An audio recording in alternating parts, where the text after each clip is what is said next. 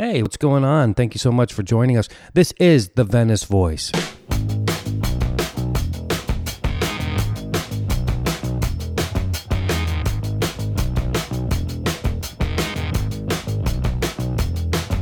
On this episode of The Venice Voice Podcast, it is my great honor to bring to you a conversation that I had with my dear friend, Blaine Dolley.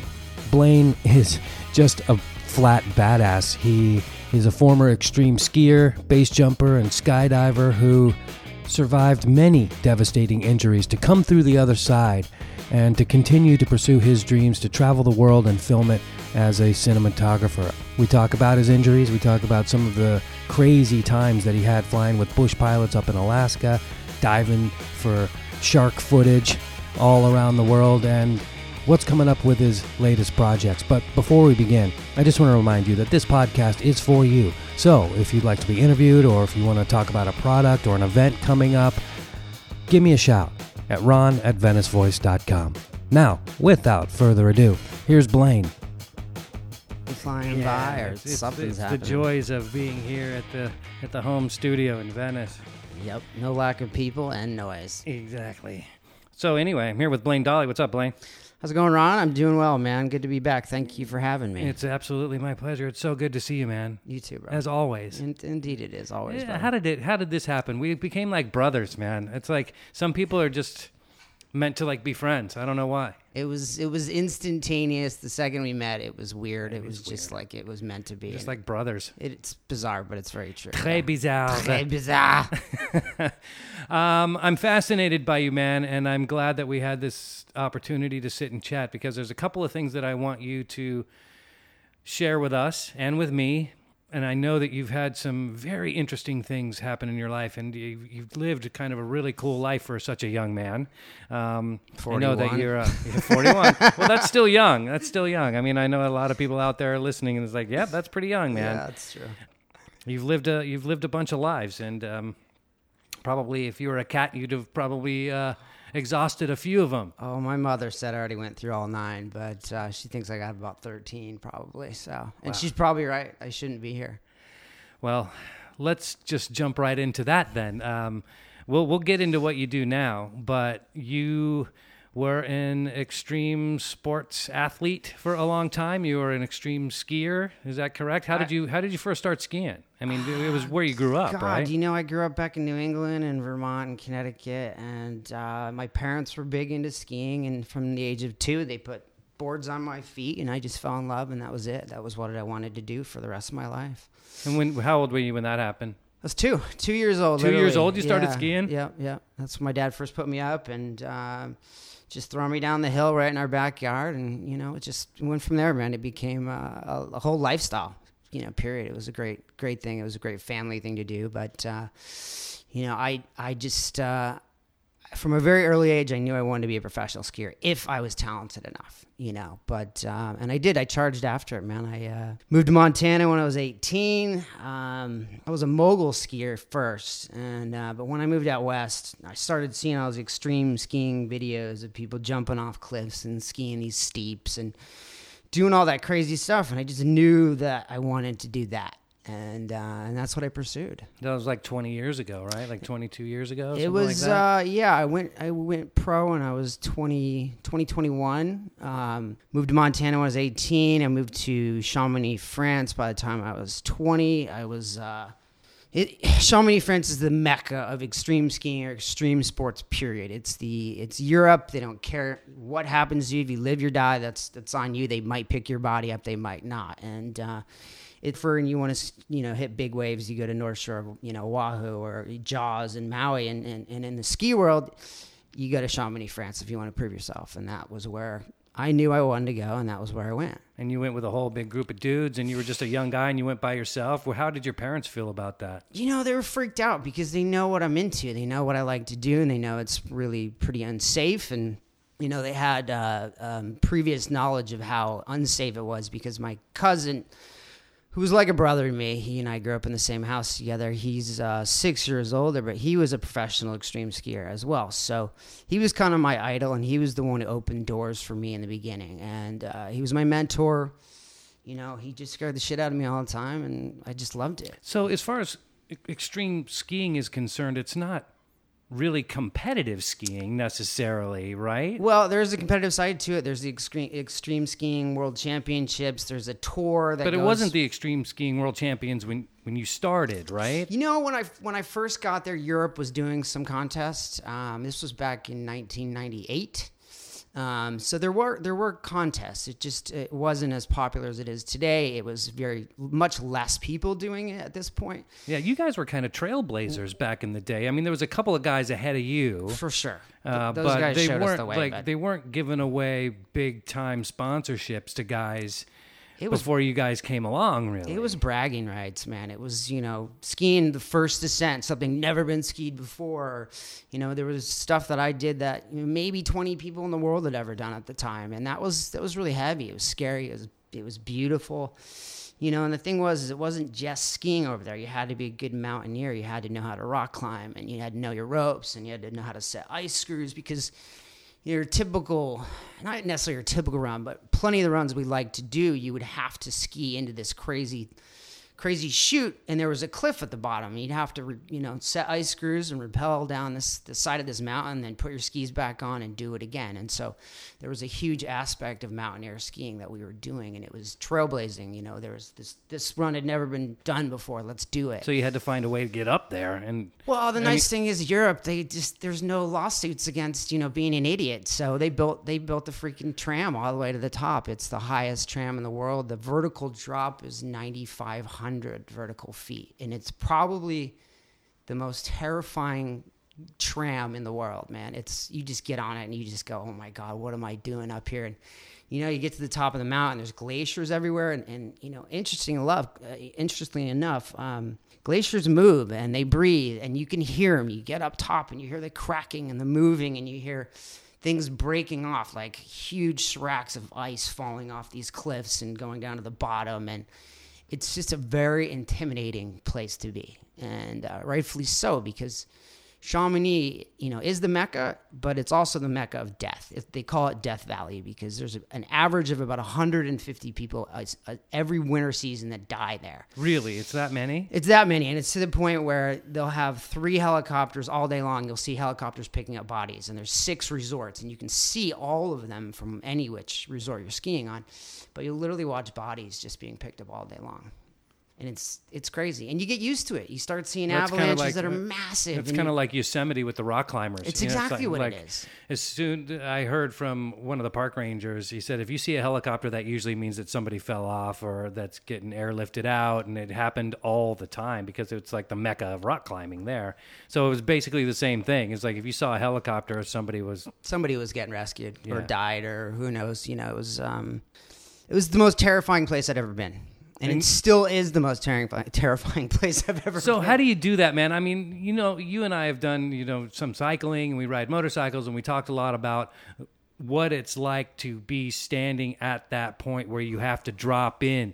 I, I know guys that do this. I know you've skydived before. I've skydived before. I know what it feels like to do something that your body does not necessarily want to do and you have to override your body's reaction to not wanting to do that? I mean, it takes a kind of a special training or just insanity to do something like that. I think it's a combo, man. I mean, you know, sitting on the edge of a cliff before you decide to go jump it or skiing down something, you know if you fall, you're going to just fall to the bottom and die. Um, I think what I'm good at or what my mind is good at is overcoming the fears and executing my plan. And that's what it comes down to, man. I've sat... Every single time I get to the edge, I'm scared. There's no way around it. If anybody else tells you any different, they're lying. But I think why I excel at it is because I can, I can just absorb it and understand it and understand that I accept it if this is my last moment. But I don't want it to be. But I just I have to do it. It's just it's like it's like a drug. I have to do. It's like.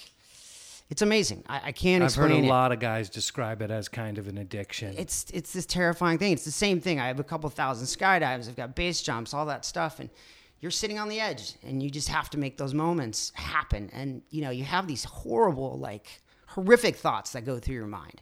You know, your buddy died last week. You're sitting on the edge and go... Jim, this is where my bro died, and what am I going to do about it? Am I going to actually go, or am I going to chicken out? And I don't know. My friends who have died wouldn't want me to stop. And that was, this is a conversation we had all the time. It was like, you know, celebrate life. And just uh, keep going. And just keep going, man. You know, yeah. I've I've been scared so many times, man. But that's the beauty of it, too, man. I don't know. I just love it. Well, there seems to be a clarity that comes over me when I drop into something like that. I sure. mean, with the mountain biking or things like that, when I go up a, a hill or I know I'm going to do a new line that I've never done before, sure. there's a clarity that comes over you. Uh, for me, anyway, where you overcome that fear and then you either have to execute or something bad's going to happen. So it puts you in a place, or it puts me in a place where I absolutely am one hundred percent in the moment, concentrated, and have to execute. And the, the, it's it's rare that we get to be in that mindset in day-to-day life, you know, and everything else kind of seems boring sometimes. Agreed, you know, and, and the thing is, is once you take that leap, it's... uh Once you take that leap, it's um, it's all gone. The fear is gone. There's nothing left but that moment. And you're in that moment, and you know you have to stay in that moment, and you know if you screw that moment up, it's going to hurt or worse. So I don't know. It's living in the moment. It's being present, truly, truly present. And it's something most people never understand or never experience, truly being present. Scary well, or not. That, that's a whole other conversation that yeah. I'd like to talk to you about too, because uh, this is something that's been brought up a lot with uh, friends of mine and mutual friends of ours about what it's like to truly be in the moment. And for me, oftentimes, or at least I spent a lot of my my younger life not wanting to be in the moment, not wanting to be right here, right now, because it was just so boring, or I felt uncomfortable with who I was, or escaping I, reality, man. Yeah, yeah. I just didn't want to be right here, right now. And you know, riding motorcycles, bicycles, doing extreme activities allowed me to be in that place. Sure, it made it very, very comfortable for me to be in that right here, right now place. Um, and I got, I got kind of. to the point where I wanted to seek it out all the time. And I'm sure that that's, it, it sounds like that that's what you're describing. It becomes a drug of choice, you know? I mean, as a kid, I would always walk on the, the ledge, whatever it was. If it was a building, yeah, I'd walk on the ledge. If me it was too. a tree, I had to climb it. It was getting out of my own head. I think I have a crazy head. And the only time I feel totally content, happy, and present is when I'm in that moment. Yeah, that's pretty cool. So you had an accident. I had many accidents, man. Um, I've had some really bad accidents. So what happened when you broke your back? Um, the career-ending ski injury. It was uh, the worst day of my life and still continues to haunt me. But um, the story alone is something crazy. I don't tell many people about the true aspect of what happened that day for me, but I think it's time to talk about it. Um, there's very few people who actually know about this, but...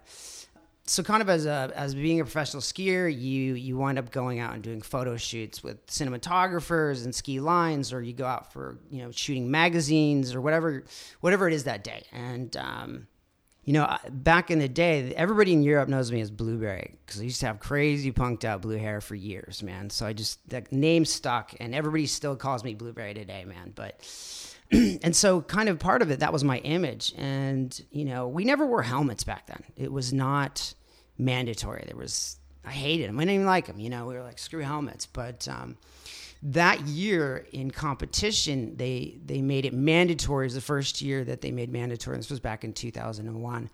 They made mandatory to wear helmets in competitions. So that was the only time we ever wore them. I still didn't wear them because it was like you'd put your ski outfit on. You want it to match your crazy hair. It was just, it was an image thing. It was like, who who are you supposed to be as a skier? Like, you know, you're a professional. How do you want to look? And it's it's like being a rock star. You kind of dress up for it, right? Yeah, yeah. So anyway, you match your hair with your outfit. It was kind of your thing. It was, it was my thing, man. You were you were called Blueberry. I, was, I mean, how long have I known you now, and I never knew that? I just don't talk about a lot of these things. These were um, that kind of thing could stick, man. Uh, it did stick. You know, it's uh, it happened when a friend gave it to me, and that's, you know, before I knew it, that's who I was. So, and uh, I just had birthday wishes from friends over in Europe, and all of them said "Happy Birthday, Blueberry." So, you know, it's still a alive and well, just no more hair for that. right, right, right. So, you know, the whole the whole thing was is is um, oh god, man, it's a crazy story. It's hard to even talk talk about it, but um, I'll give a little brief. Um, growing up, I didn't grow up very religious, but I grew up spiritual, and my grandmother. What does that mean to you? I mean, I've heard a lot of people say it, and people scoff sometimes. I and I have my own definitions of what spirituality I mean, means. What it means. What does it mean to you? For me, I didn't want to go to church. It wasn't. I didn't want to hear him preach. It wasn't sure. about that. It was about... So you felt like you had a connection to something else? Or absolutely. You didn't, there was a higher power. It. There was whatever you want to call it. And, you know, um, and I wasn't sure about it. I was still very not sure about it. But my grandmother, if you walked into her house, she had a million angels all around the house. And she would always tell me, she's like, you always have guardian angels. Trust me. And I was like, okay. I thought she was a little crazy, but I was like, whatever. And the day that I had my injury was the first time that it was, I feel like it was proven to me that there was something bigger.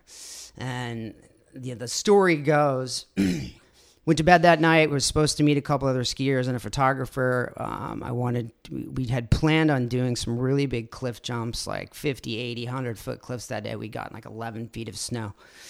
And um, I lived in a little village called Les Zouches, and um, I had to be over in La Brévent for the ski thing. But that morning I woke up, and typically I'd wake up, I'd stretch, I'd eat, I'd get ready, you know, and um, I woke up and I had this dream where I woke up, had to have like the statement in my head, put your helmet on, was on in my head. And I was like, what is that? Like I'd never even worn it. My mother just sent it to me. I forgot it, for Christ's sake.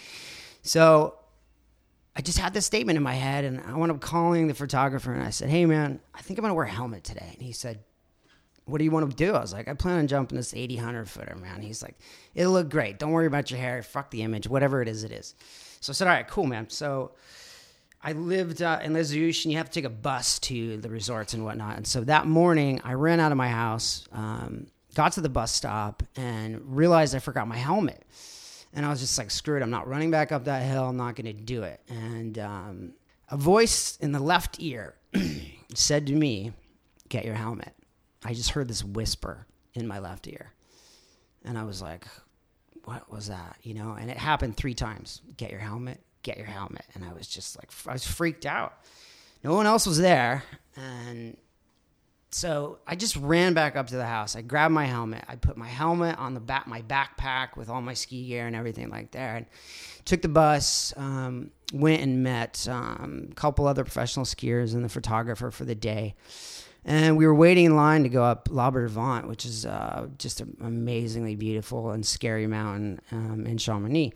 And so we went, we got in the tram, started going up, and I started taking my gear out. And um, I looked at my helmet, and someone in line had poured a Coca-Cola can into my helmet. So it was soaked. It was drenched. Probably some friendship, probably fucked his girlfriend. Who knows what happened that day? I don't know, man. But he was pissed, and he threw his Coke in my freaking helmet. So I... was like, I can't wear this thing. And so I literally start packing my helmet away, and this voice again, get your helmet, put your helmet on, in my left ear. And I'm sitting there, and there's this, there's six or eight of us in this tram. And I said, I looked at everybody, I said, did anybody hear that? And they're like, what are you talking about? I'm like, you didn't hear anything? And they're like, no. And I'm just like, I freaked, it was freaky because it kept happening. And so I mopped up my helmet, I put my hat in my helmet, mopped it up, and I put it on. And first thing, we went and climbed this big peak, and um, you know, there was a couple of us jumping off these cliffs. And um, basically, what happened was is is uh, I I missed my mark. A lot of times, you, you mark where you're about to launch, right? Because you know there's rocks to the right or rocks to the left, and this is where you want to land.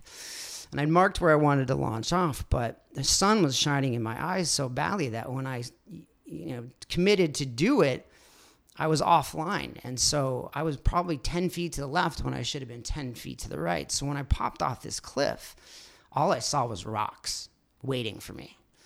And I, it was like the last thing I said to myself, oh my God, you're dead.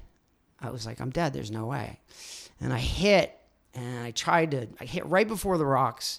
I tried to like stop my momentum, but you're going like sixty miles an hour, man. And so my ski popped off, and I started doing ass over tea kettle, flip, flip, flip. And the third flip, I remember seeing the rock and head first, right into the pile of rocks. I don't remember anything after that for a while. I came to with my buddy holding me. Um, we were at the bottom. I'd probably fallen eight hundred vertical feet down this face. And I was really badly broken up. And um, my buddy was just, hold on, man, hold on. The helicopter's on the way. And I was in shock, you know, and I just looked at him. I'm like, no, I'm fine, man. I'm gonna, I'll get up and I'll ski. And he's like, no, no, no, no, no, no. You're not fine. And, you know, we've got people coming. They're coming to rescue you. And, and um, you know, it was just a crazy moment. I broke my back in five places. I had broken ribs. I had a head injury. And uh, the only reason I was alive was because of that helmet.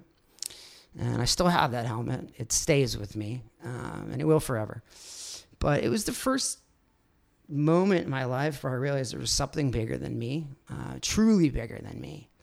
And it wasn't the last time I've experienced things like that. I think. Do you think it was a guardian angel that was looking after you? I know you, or it was. Do you think it was your grandmother? I don't even question. Was she, was she still alive she was at the still time? Alive. No, it wasn't her, man. And, and it was just a voice that you didn't recognize.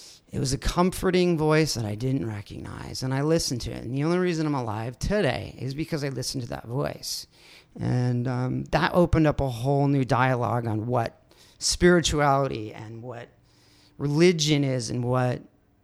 what this higher power thing's about. And, um, you know, it's been a, a lifelong learning lesson of what this actually means to me and how I look at it. And, um, you know, I'm like super grateful because I was in denial even in the after about what I had heard or what I had seen or what I had felt. And, you know, I was just like, was that real? But it, it was real. It was real. And it wasn't the last time I got saved. In a skiing accident in that town. I survived an avalanche. I've survived some crazy stuff over there. And I never died, you know. It was just a it was a miracle, like truly a miracle. But um, do you wonder why it's you and not somebody else? Because I know you know a lot of guys that didn't make it. I lose, on average, three to five friends every single year to skydiving, base jumping, and skiing. Every year. It's guaranteed. Whether it's a really good friend or, you know, it's an acquaintance, but somebody who's involved in extreme skiing or skydiving or base jumping, people die all the time. And so, you know, as a kid, I never, I never thought I'd live to thirty. I was just like, you know, I'm going to charge as hard as I can. I'm going to have as much fun as I can. I'm going to get crazy. I'm going to drink. I'm going to fuck. I'm going to do it all. I just want to do it all because I didn't think I was going to live, man. And um, I know that's kind of cliche, but But that's truly how I felt. I just watched a lot of death around me. So it was all about living in the moment. And that's what I've tried to do ever since. What was the recovery time on that, man? Were you laid up for months and months or what? Six months, man. I was uh, I was in the hospital in France for three weeks. Um, they got me stable. I had a body cast built from my neck to uh, to my belt line, essentially, to my waistline. It was a, a huge cast. And, and I was in it for a good part of six months almost. And uh, and they flew you back home, and then you recovered back yeah. on the East Coast. Yeah, I flew back home and stayed with my folks, and they took care of me. And, you know, and um, unfortunately that day changed my life forever because my body's pretty messed up nowadays. Right, right. You still got back problems. I still got back problems. Um, but, you know, I didn't stop doing any of it. I just stopped jumping off of really big things. I'd still jump off of little things, you know, twenty-footers or whatever, but...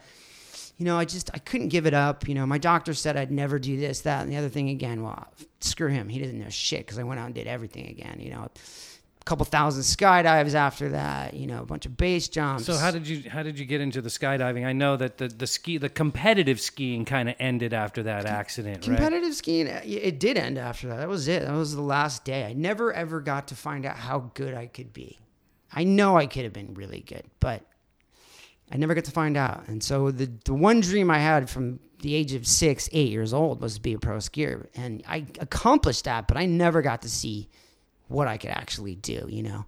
Um, I got to see it through my friends who killed it and were in every movie and magazine and whatnot. And I, you know, so it was really, it was a major loss emotionally for me too, because I was just a lost soul for a while, wondering like, what am I going to do with my life? Yeah, that's a tough one, man. I... have seen a lot of people who are just arm's distance away from their dream, and they kind of have to sit on the sidelines and watch other people do it. It's kind of like, uh, I guess it's like the Salieri complex, you sure. know, it's like from Mozart, who understood everything and could almost do it, yeah. but just didn't have the ability or wasn't given the opportunity sure. to do what he really dreamed he could do. And he understood what it took and understood where the talent was, but just wasn't able to get to that side of it.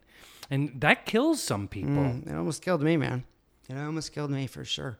I was lost for a long time, you know. Um, I'll tell you the truth. I went back home and I got a real job for a freaking uh, sales company. And doing, oh. it was, I mean, I was wearing a suit. I was just a monkey. I hated my life, man. I was making a bunch of money, but I was fucking miserable, man. And, uh, You know, luckily enough, I think my angels guiding me took me away from that, man. Like, I didn't, just was this opening crazy dream that I was supposed to do a hell of a lot more than sales and make a bunch of money. And I had the white picket fence. I had the cars. I had the motorcycles. I, I was so miserable, man. But, and I did that for about six years. And, um, and then literally I had a dream one night and I woke up with a statement in my head, and it, And it said, you have to film the world. And I just woke up and I wrote it down. I have to film the world. I'd never picked up a camera. I'd never, never really even thought about it. I always thought it was a cool job. We got, you know, when I was skiing, we get followed around by guys filming us. And I was like, that's a cool job. But I never thought about it for myself. And, um, you know, that day changed my life, because the book, The Secret, after that statement, I wrote my my dream board, and that was the statement on top. I have to film the world. But, like, how am I going to do this? I'm at this time I was like twenty-nine and uh, with a bad back, and I, I want to go pick up a camera and keep the adventure going. And um, I don't know. I don't know how it happened. Through a lot of hard work, through a lot of suffering, through a lot of poverty. Um, But I made it happen, and I'm doing it as a career today, and I'm making good money, and I, I love what I do. But yeah, we'll get to, we'll get to that in a second. Yeah, I mean, but I sure. wanted to ask you a little bit about how the transition happened from skiing into skydiving and base jumping and things like that, because sure. you had injured yourself a couple times, and then you injured yourself again, and jumping, again. and again, and again. I mean, I the the, the transition from. Um, extreme sports enthusiast, shall we say, to cinematographer and producer, director sure. guy was. Uh, there's still another big Huge chapter there, big curve, so, man. I mean, with, I'll tell you. I'll tell you what it was. I the, mean, the skydiving thing. How did that happen? What, I was fucking bored. You were bored. I was like, I, like I said, I put a suit on every day. I yeah. went to work. I had to do emails and this and that and and what was I gonna do? Like, I was literally drinking. Like, I was miserable. I was drinking all the time, and I was just. I was just fucking miserable, man. Like, money does not buy happiness. I proved it. Had a bunch of it. Hated it. Yeah, you had a house. I had, had, all, I had everything, the, man. Yeah. I had it all. And it was, I was like, this is not the life for me. But, you know, I, I there was a drop zone uh, about twenty minutes from my house. And I just went to the drop zone one day. And I just started watching these people falling out of airplanes and flying in with parachutes and canopies. And I was always fascinated by it. But, you know, I didn't.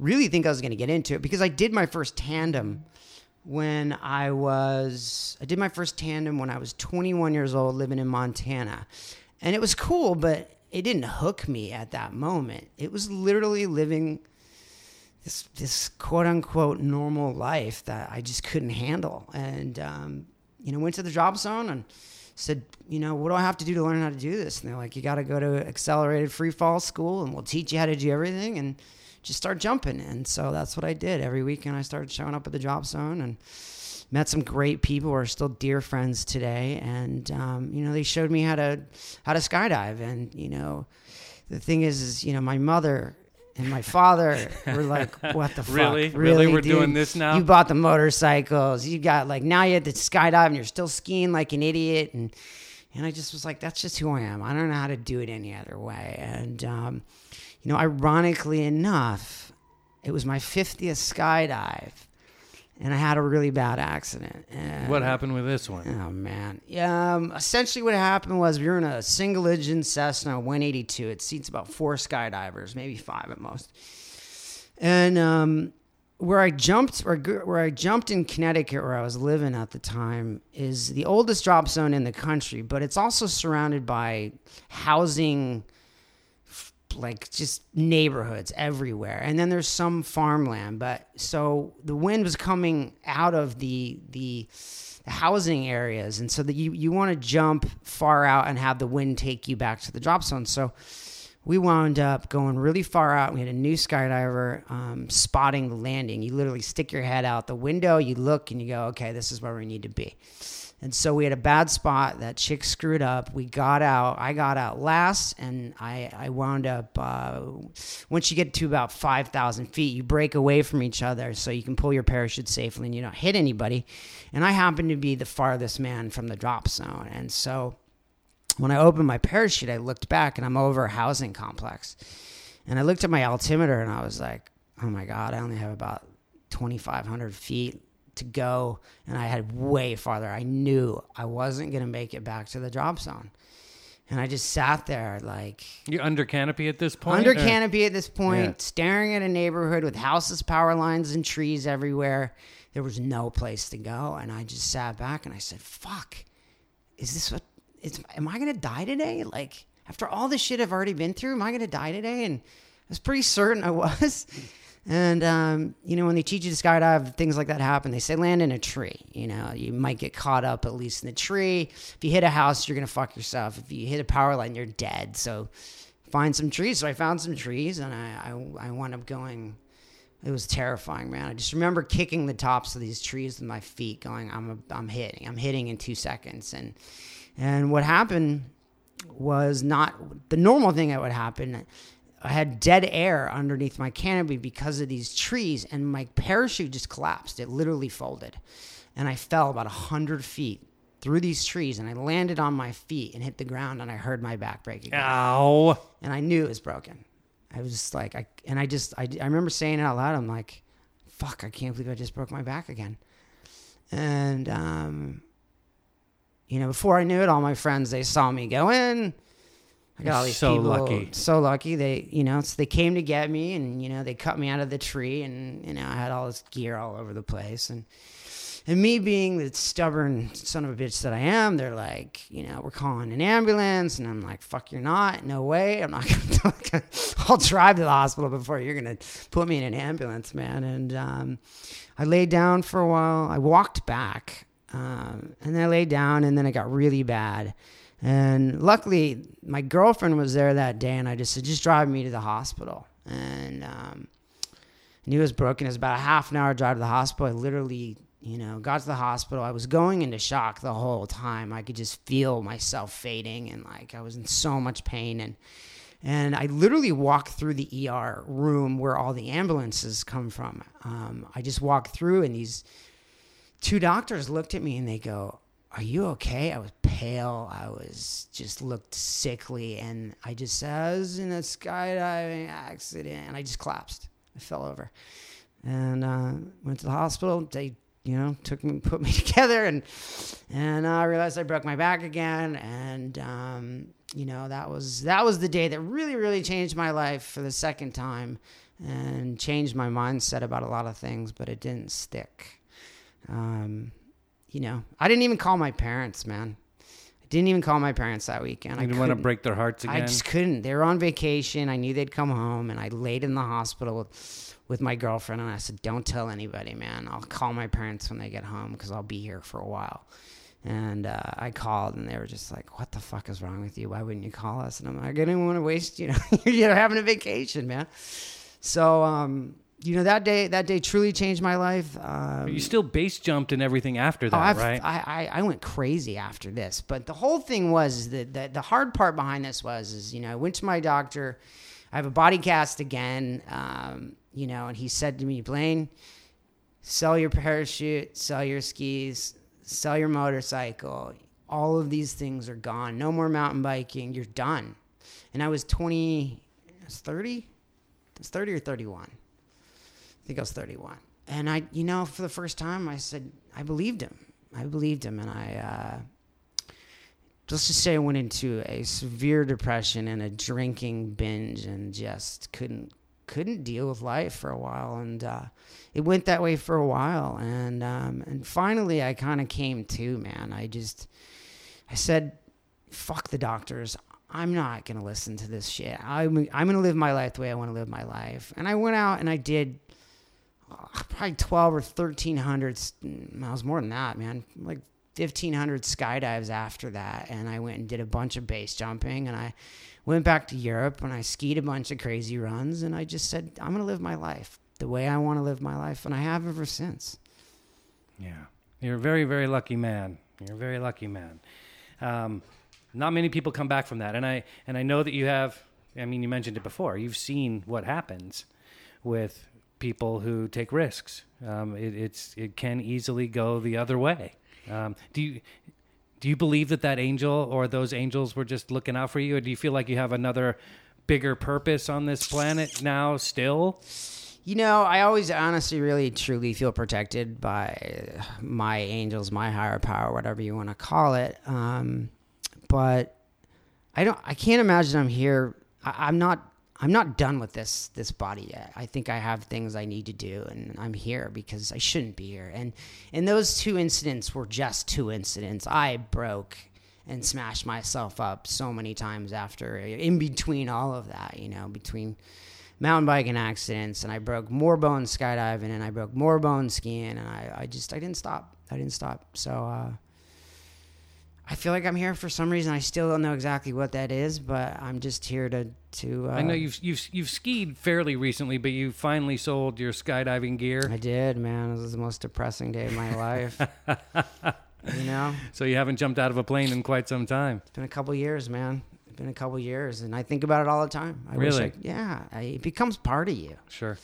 You know, when do you get to become a superhero? Every Friday and Saturday and Sunday, right? Or whenever you jump. But it's truly what you do. You get to become a superhero. Yeah. I remember after my first couple of skydives, you feel like you can do absolutely anything. It's like there's nothing you can't conquer if you've jumped out of a plane and landed safely. It's true. And the more you do it, the more hooked you get. Yeah. Because you actually get good at it. Yeah. Well, it, it wasn't fly. That case for me. I think I have six or eight total jumps. That's it. Yeah. You know, and after that, I was like, you know what? I think I'm done. I, I think I did this. You know, I was able to um, jump myself, mm-hmm. and, you know, I did accelerated free fall, sure. and I jumped out of a plane by myself, and I landed, and I did it a few times, and I was like, this is good. One time I had a close call where I flared too soon, mm-hmm. and it was a good ten or twelve feet off the ground. Yeah. My feet went straight up in the air, and I smacked down on my back sure. on the ground. We all did it, that. I was like, okay, that was not fun, yeah. and I'm, you know, it was just a little bit of a wake-up call. Maybe I'm too much of a wimp, or maybe I'm smarter than all you fuckers. I don't know, uh, but um, that was that was the time for me. Uh, but there is an interest. It's interesting to hear you talk about that obsession, because it is an obsession, and I think it what drives people to greatness, and it also it's it's a fine line. Yeah. You know, it, it can drive you to greatness, or it can drive you into the grave, like or madness. So many even. or madness. Yeah. yeah, I mean, it, it's it's an obsession. It's an obsession. It is an obsession, and I think living life to the fullest for me is an obsession, and it's not. It's not getting any easier. It's getting harder because I just want to push harder now, and I want to do more, and I want to. Well, you've been lift. able to do more um, once you started picking up a camera and shooting stuff. That took you to some really great places. Um, tell me a little bit about what it was like when you got on that gig, um, Flying Wild Alaska, and you were up in. And flying in bush planes all the time. I mean, that must have been an amazing gig. That, and it was just because you started picking up a camera, right? It was, it was yeah. I, I, I picked up a camera and um, had some great mentors, and they taught me. And before I knew it, I was I was doing Discovery Channel shows and National Geographic and whatever, you know, all, a whole bunch of stuff. And for me, it was about, it was just really about the journey not ending. I wanted to travel. I wanted to explore the world. I wanted to get paid to see the world. And what better way to do it than being a cinematographer? And as we hear, as we hear, as small planes. That's, come, that's come a from Cessna cinema. one eighty-two. Yeah, I can exactly. hear that engine. I know that one. Anyway, but to get paid to travel the world. Yeah, and, just experience things, man. It was uh, Alaska was amazing. I, you know, I spent. Uh, I was in the Arctic Circle. I was living in Barrow, Alaska, which is just an Eskimo. Uh, native village. Uh, it's the farthest northern bu- northern bush village in Alaska, and um, and it's, there's there's nothing up there but polar bears and Eskimos, and some oil. So there's some white guys up there too. But um, it was an amazing experience. You know, I got to travel and fly in these crazy planes with insane pilots. These guys are the best in the world, and you know they they even let me fly the planes as long as there was nobody in the back besides us. Like they'd let me fly from bush village to bush village, and and we did we did insane stuff, and you know got to get to film with polar bears, and, and uh, I mean I got stalked and almost eaten by a polar bear while I was up there. What happened then? What, what was that like? It was it was just one of those terrifying moments where you go, I can't believe I made another one. I just uh, how big know, was the polar bear? They're huge, man. I take a grizzly bear and add five feet to it and girth, you know, a couple thousand pounds.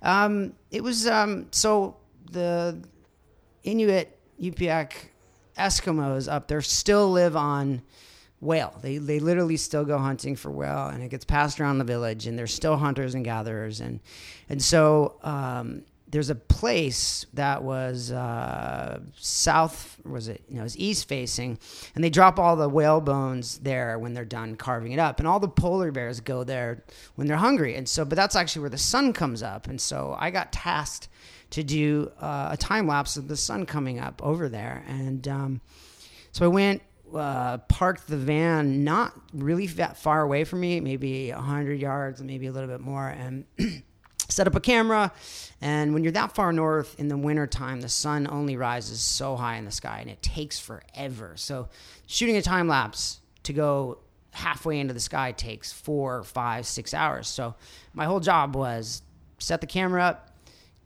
you know, change out batteries, um, jump in the van, warm up. It's negative fifty almost every day up there. It's it's the most inhospitable place I've ever been.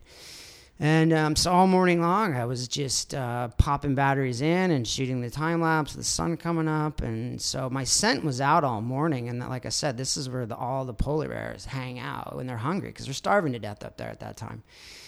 And um, it was weird. You know, I just I was sitting out there looking at the sun, and it's so unique and beautiful. It's like nothing you've ever seen, the the, the sun in Alaska that far north. And so I was probably out for like twenty minutes just enjoying my moment. And I, you know, I'm sitting with the camera, and the car, the truck's a ways back. And I just had this creepy feeling that something was there. Something was watching me. It was one of those sixth sense moments. And I turned around, and there's a polar bear on all fours, maybe, I don't know, three hundred, five hundred yards away, crawling at me.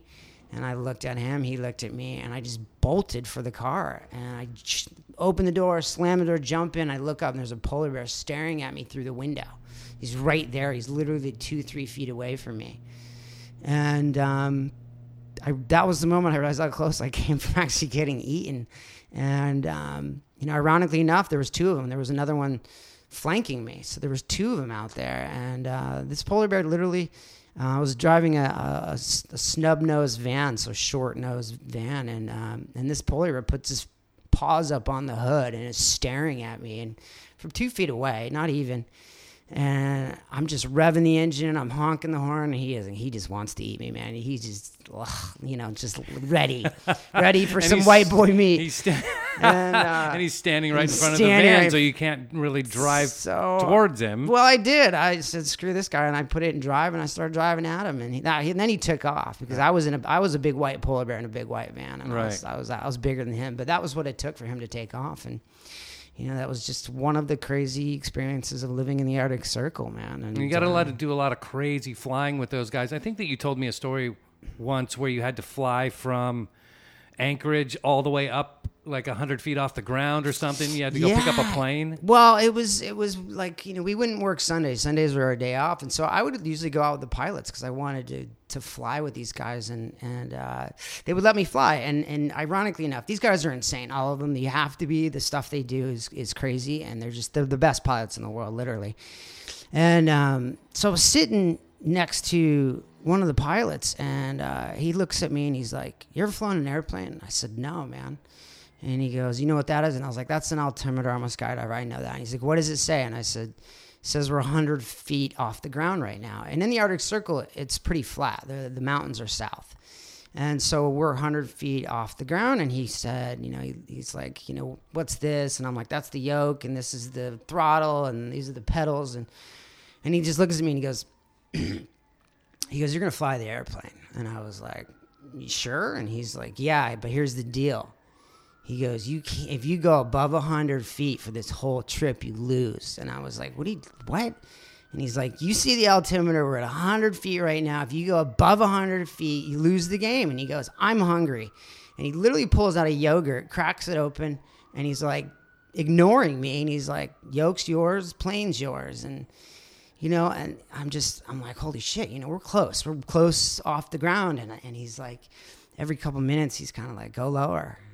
Go lower, man. And I'm like, we're at seventy feet. And then he's like, lower. And I'm like, we're at sixty feet. And it's like, lower. And I'm like, fifty feet. And I'm, I mean, you, you, it's low, man. As low as he gets. We're going pretty good. I mean, it wasn't a small airplane. It was, uh, were you going like one hundred fifty knots, one hundred seventy? It was a King Air, I think. Yeah. That's what oh, it was. King Air. Those yeah. are pretty big. It's big. It's a big airplane. And, um, and he was just like, you know, he's like, how's it feel to be fifty feet off the ground? It was amazing. It was a rush. And, and uh, you know, he let me let me fly. We were we were heading into Dead Dead Horse to land the airplane. And he's like, oh, by the way, you're going to land the airplane. And I was like, what? I was like, I'm not going to land the airplane. He's like, yeah, yeah, yeah. He's like, set it up and make your bank into it. And and I'm like, you're crazy, man. He's like, oh, it'll be fine. It'll be fine. And so I literally, I made made my bank, made my move. I'm starting, I'm like getting closer and closer to this ice runway.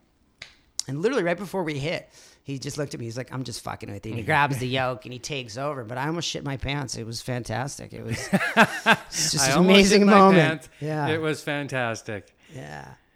So that's kind of cool, man. I mean, the fact that you were able to listen to that voice, pick up a camera, and it has sustained you ever since. And it's basically given you the in the the adventure lifestyle that you that you wanted to continue. Yeah. And I not, needed not to only... continue. I didn't want to. I had to. It was it was mandatory. I just couldn't live this mundane normal life, man. And I just you know, I've been lucky. I've been really fortunate. I've always had great support. My parents were, as crazy as they think I am, they've always been like, do what you're going to do because I know we can't stop you. And so they've just supported it. And, and I've made it a really nice life. And I make pretty good money. And I get to travel the world. And I make great people. And I became something I never thought I would become. And that's that's an artist. I, I had no idea I was an artist. I had zero. Because I always thought art was painting or musicians, or I had no idea. I really never thought of it in this this big genre. Oh, yeah, cinema and all this stuff. And, and um, you know, I realized that I get to paint with my camera, and I get to paint by producing these stories and telling these people's stories. And, no, and you and I talked about this the last time we spoke. Uh, I've always thought that you sort of have a soul of an artist. That's, in a way, why I think we've connected. Sure. Because we're, we're similar in that way. Truly and, similar. And, Absolutely. Truly similar. You know, whether it was picking your line on your skis or finding the perfect way to come in under canopy. It is a fo- it's an art form if you're doing it well. You, once you get into an activity like that, you I've found that there are places that you can go that are farther and farther, and it becomes a creative expression. Agreed. You yeah, know? Agreed. And um, I'll just ask one more cinematography thing before we move on to what you're really doing now. You also, this is it just it's an astonishing story because you don't get to hear these many stories like this, and you should probably write a, a freaking book. But you also went out on a shark boat and became like a diver and started shooting sharks as well, right? So yeah, what was that like? Yeah. So, so how long did you do that? How did that start? I mean, the ocean, I was always fascinated by the ocean, but ever since I was a kid, ever since... I remember always having books on sharks from the age of two, three years old, man. I just, I was fascinated by sharks and motorcycles, but really, really fascinated by sharks. And my whole life, I, you know, we always, we always watch Discovery Channel Shark Week, you know, and you just, you just, I love it. Like, I literally don't leave my house that week. I'm like, fuck you, don't talk to me, Shark Week's on. And so I uh, I wanted to learn how to scuba dive, and I wanted to dive with sharks one day. I wasn't sure what like when that was or whatnot, but I wound up you know getting my scuba my scuba certification uh, when I was like twenty-eight, twenty-nine, and um, I knew that the Bahamas were uh, were is the shark capital of the world. It's like truly protected area and whatnot. And so well, there's great whites in other places. They're, they're, if but, you want to go swim with sharks, that's the place because they're everywhere. Okay, uh, it's harder to see them out here in California. You really have to hunt for them. But there, they're protected, and you know where to find them. So, you know, I went. I, no one wanted to go with me, so I went to the Bahamas by myself and said, "Fuck it, I'm just gonna jump in the water with these things." And and I did. I went and jumped in the water with a bunch of reef sharks for the first time, and it was it was. pretty terrifying, honestly, man. I didn't I didn't understand them to what I do today. Were you certified scuba at I that was, point? I was, yeah, I was, but I'd never dove with sharks. I'd never never even seen them in in the wild, you know. So so that was the first time I did it, and I just fell in love with it, and I was super freaked out, but y- there's just this there's peace that you kind of see with these sharks, and you realize they're not these monsters that everybody thinks they are.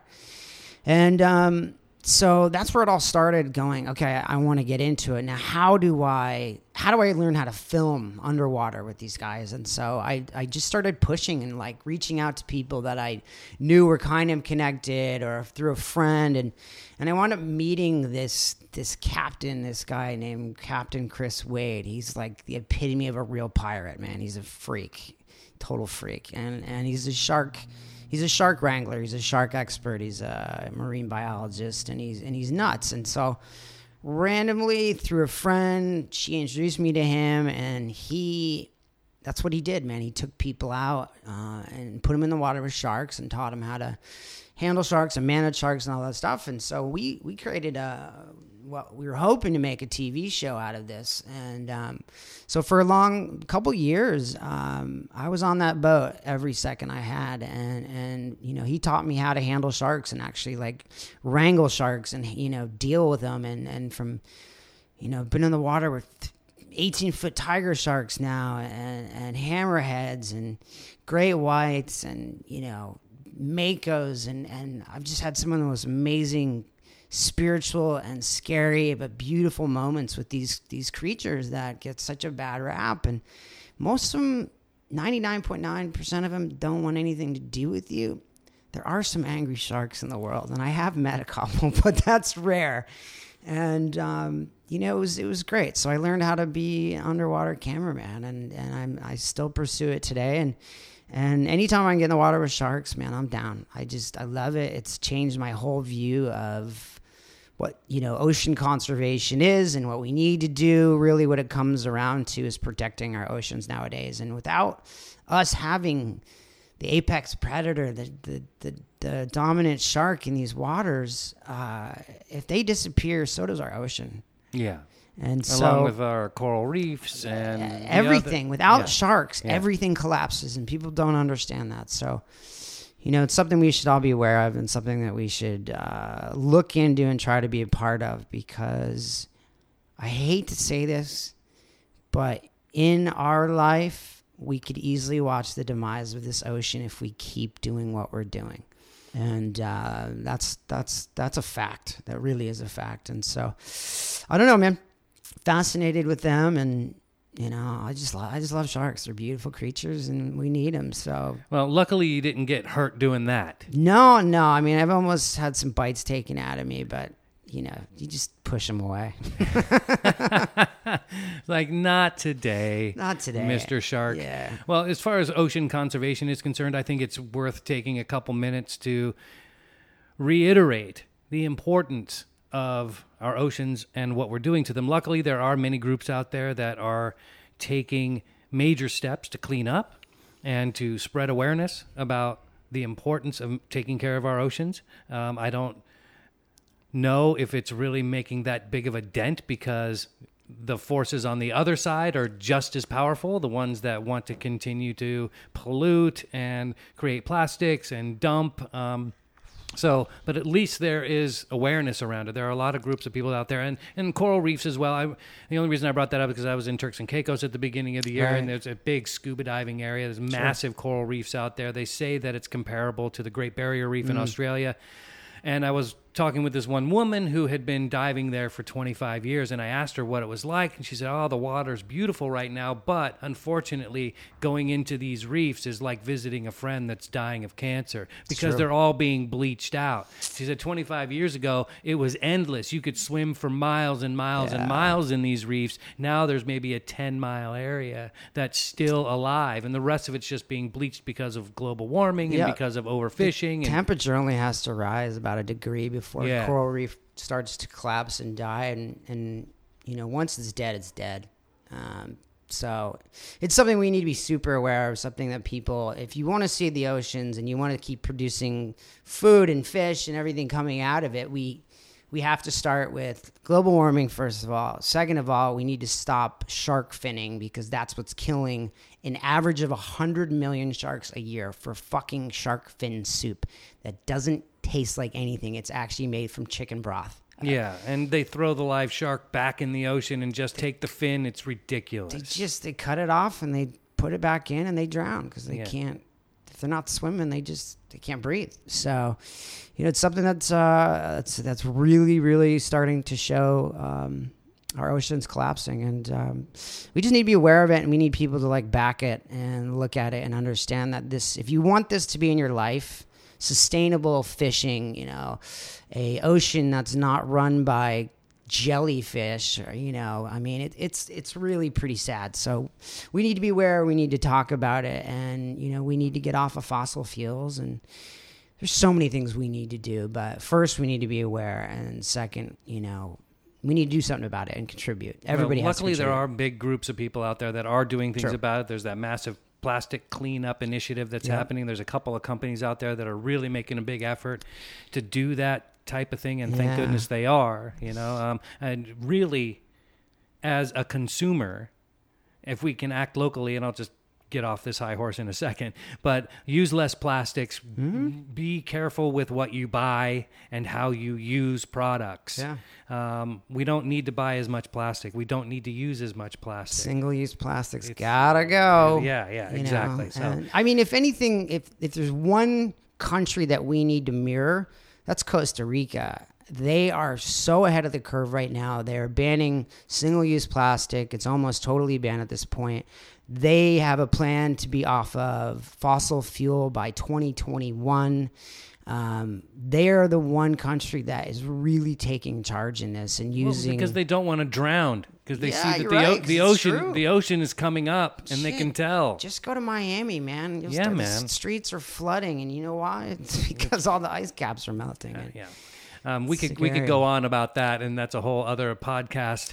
Um, be aware, kids. Yeah, be the ocean is coming, my friends. Global warming is real, and you know we can talk about how, whether or not man is influencing it all you want. You can talk For about sure. it whatever you want, but we can actually take steps to uh, slow it down. We absolutely can, and we need to. And uh, I'm not going to get into the politics behind it or who's running the politics behind it, but shit's got to change, man. Yeah, without a doubt, without a doubt. Just money and greed is ruling this world, and it's going to be the one that takes us all out. Yeah, yeah. Let's let's hope that that doesn't happen. I um, hope so. We'll we'll see.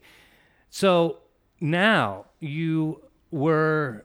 You've been kind of drawn to this area of Southern California for a while. This was one of the, like me and like you, um, we ended up here on this little three point one square mile patch of Los Angeles, and it feels like home for some reason. I didn't, I just kind of landed here, yeah. but it, it became the place that I call home. And you've recently moved back to Venice, and yeah. you got a place, you like your own place yeah, for, for the first apartment. Time. Come on over, ladies. uh, yeah, that's awesome. Yeah, you know, uh, to come back to what, what you're doing here, Ron, and, and supporting local artists and just creative people that live in Venice. It's it's a it's the place to be. I mean, you know, I, I, I always liked L A. I, I'm a, I'm a mountain guy. I didn't really want to come to L A, but I also knew that if I wanted to be a true cinematographer, producer, director, whatever, what have you, I had to come to L A. And the only place that felt like home instantly was Venice. And so when I first moved here seven,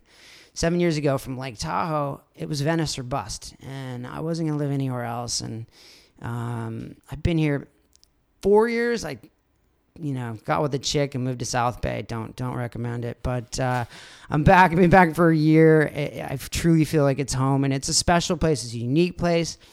You know, there's so many freaky people here. It's just, there's no place on earth like Venice Beach.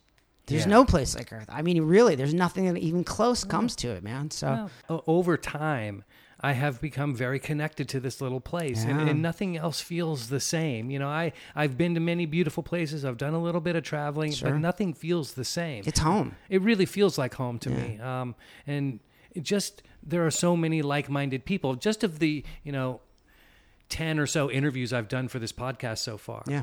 the feeling is the same amongst all those people. Yeah. They just feel like they've grounded someplace, that, that, that, that there's like-minded people. There are people with artistic sensibilities, people with big dreams, people that want to express themselves in unique ways. Yeah. And it feels like that uh, the opportunity is here. And it kind of manifested itself even in the tech boom around here. You for know, sure. the, some of the biggest companies were created here.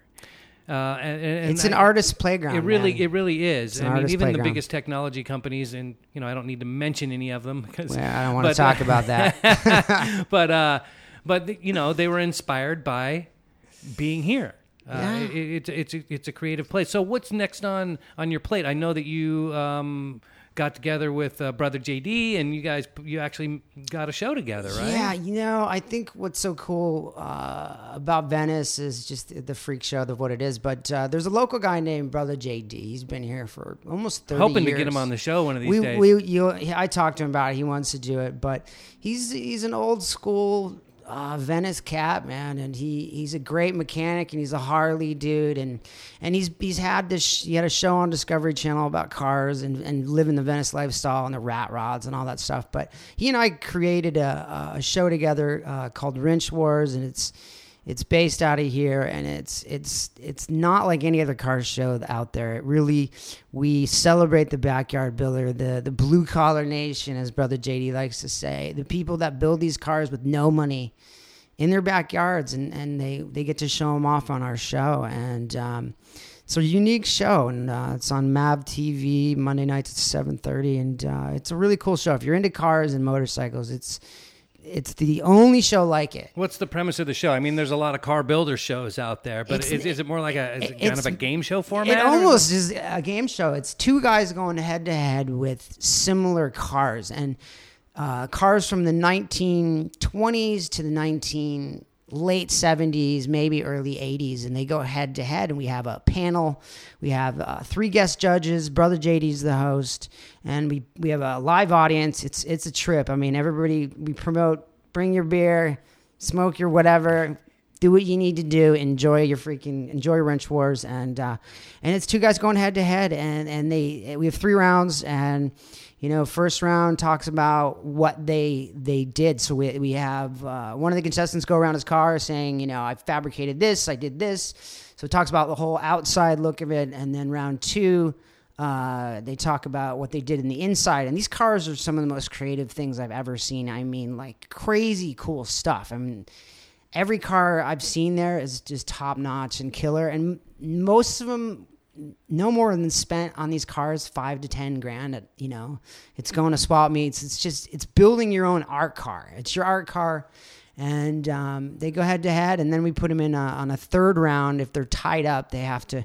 They have to fix something like an engine part, and they get timed, and essentially, you know, end of it. And, you know, if you win two rounds, then you win the show. And then, you know, we like to bring uh, the, the major winners back for some rounds later and whatnot. But it's season two, unique and cool show, Wrench Wars, Mav T V, and uh, seven thirty Monday night. It's awesome. That's, that's awesome, man. I'm, I wish you all the best of luck with that. I really hope it's a big hit and you get more seasons out of it. I think we will. Um, I think you, we will. You also, I mean, before we get out of here, I know that we're, uh, we've been here for a minute, but uh, where do you see yourself going next, man? I know that you, you've worked on a couple of features and things like that. Do you want to be a big-time feature cinematographer, or I'm, where do you? You still, know, I'm getting the opportunities. Um, I have uh, a feature film called Destiny, and it's a it's a Western film that we're going to be shooting uh, October um, somewhere in the Nevada desert. I think is what we've decided. But uh, it's a cool Western. We got a bunch of great actors.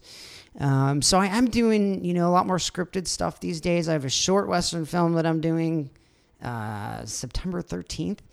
And, um, and I did, I don't know what it is, but the Westerns keep being thrown at me. I did one, uh, a couple years ago, people saw it and they came back to me and asked me if I wanted to be the director of photography on it. And so, you know, I, w- I want to do narrative stuff. I want to do, I, for me, reality T V, my, my side of reality T V, what I like to do and pretty much is, is, is you know, outdoorsy, crazy mountain stuff or whatnot, cars, motorcycles, anything with an engine, anything anything that goes fast, man. Um, so I'm kind of all over the place. I do I do a ton of different stuff, from reality T V to feature films to shorts to commercials. Um, and it's all different art, and it's all different way of thinking. And I just want to expand. I want to keep growing, and I'm getting the opportunities to grow daily. And the more...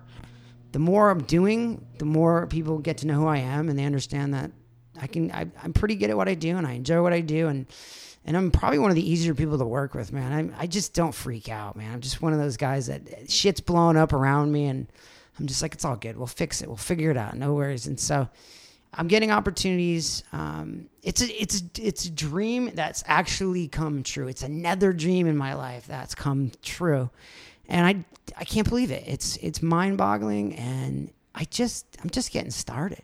Yeah, forty-one. I'm just getting started, man, and it's it's a beautiful thing, and it just it brings me back to, if you have big dreams, you'll never know if you can do it unless you do it, man. You just got to go for it, and. And it's not going to be easy. It's going to be really hard. And, you know, a friend of mine who was a pretty pretty amazing cinematographer said to me when I when I called him and I said, hey, man, I'm thinking about picking up a camera. And he just looked, he said to me, he goes, don't.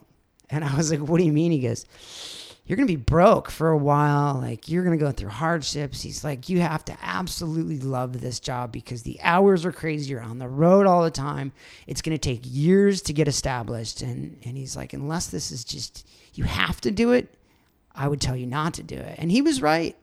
It's been a roller coaster ride. But um, after, you know, being in L A now for six, seven years, um, it's all happening and continues to happen and continues to grow. And and it's just getting, like I said, it's just getting started, man. It's, it's a beautiful thing. So live your dreams. That's my message for the day, whatever that may be.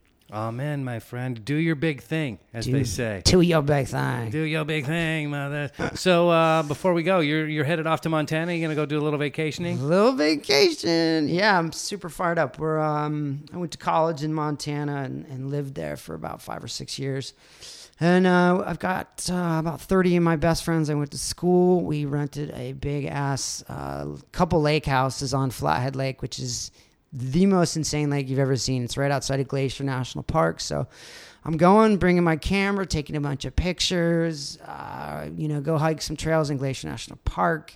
We got some ski boats and jet skis. It's just going to be a... a just don't get hurt, man. Fired up. It's going to be fun. Vacation, man. Uh, that's great. Well, I will see you when you get back. Have a great, great time.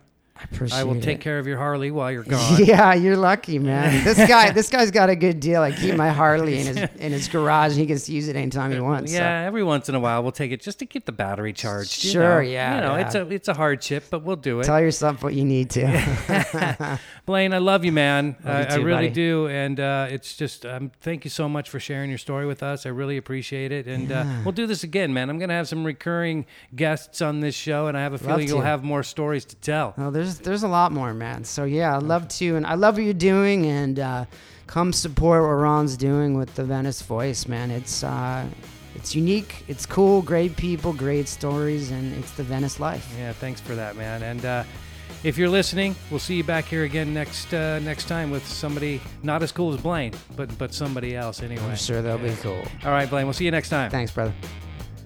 What did I tell you? That man is just a badass, or he's a little crazy, or both. Blaine, thank you so much again for coming and telling your stories, man. I really appreciate it. And listener, I hope you enjoyed that as much as I did.